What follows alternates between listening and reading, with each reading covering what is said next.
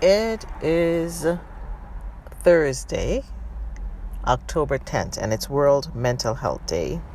And there's just so much going on uh, in the world today. But I really wanted to talk about a little bit about World Mental Health Day. And it really also ties into Victory Speaks. So let's let's talk a little bit about victory. What is victory? You know it, it's something that we all need to really take a look at. What does victory really mean to you? I mean the, the dictionary says it's an act of defeating an enemy or opponent in a battle game or other competition. It also says it's the overcoming of an enemy or antagonist.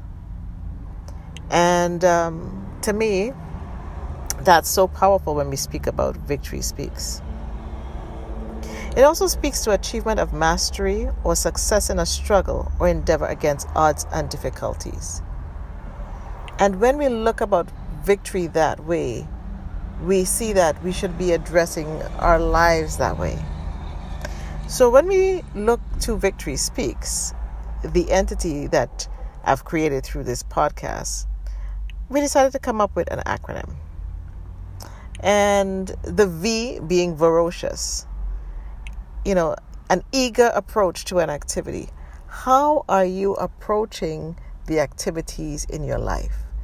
Are you approaching it from a day, a, a place of less being lackadaisical, uh, habitual, or are you just really approaching it with passion? Because when you approach it with passion, that's where the victory comes. Are you intentional in how you approach things and how you go throughout your day? Because your intentions will set the path for how things happen or don't happen.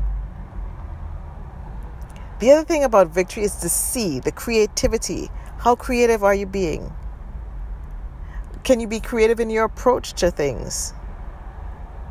Are you being curious? You know, as you address problems, as you address things that you deal with in life, how are you using that creativity to be victorious? Are you tactical? That T. Are you being strategic, using strategy? Do you have a plan of action? Are you being prepared for the situations before you? When you see the situations before you, don't just react. Stop. Think and be strategic before you move. And the O, I love it because it speaks to being an overcomer because we are all overcomers. We just have to set the right mindsets as to how we approach life and the things before us the challenges, the problems, and the good days and the bad days. And, and it sets a different mindsets. As an overcomer, are you willing to let go of some stuff? As I say, don't sweat the small stuff because you know what? It's all small stuff. And then the R, robust, your strength, finding your strength in all that you do. Find your strength within yourself. What are your strengths? Focus on those things. Build those things. Let your strength be a guide for you. And in the Y, can you be yielding? Can you yield to the process? Can you humble yourself to the process? Not being so set on your ways, being teachable, being willing to learn new things, and not thinking that you know it all.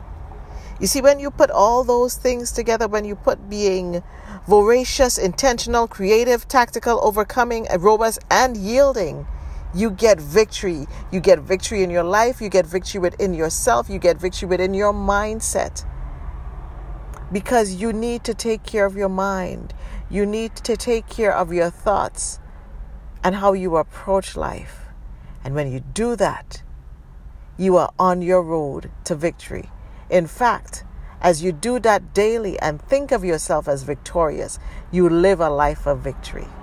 So, today on World Mental Health Day, think victorious thoughts, think positive thoughts, think things that are loving about yourself. Write a grateful list. I challenge you today to nurture your brain, to nurture your thoughts, to nurture your life on World Mental Health Day.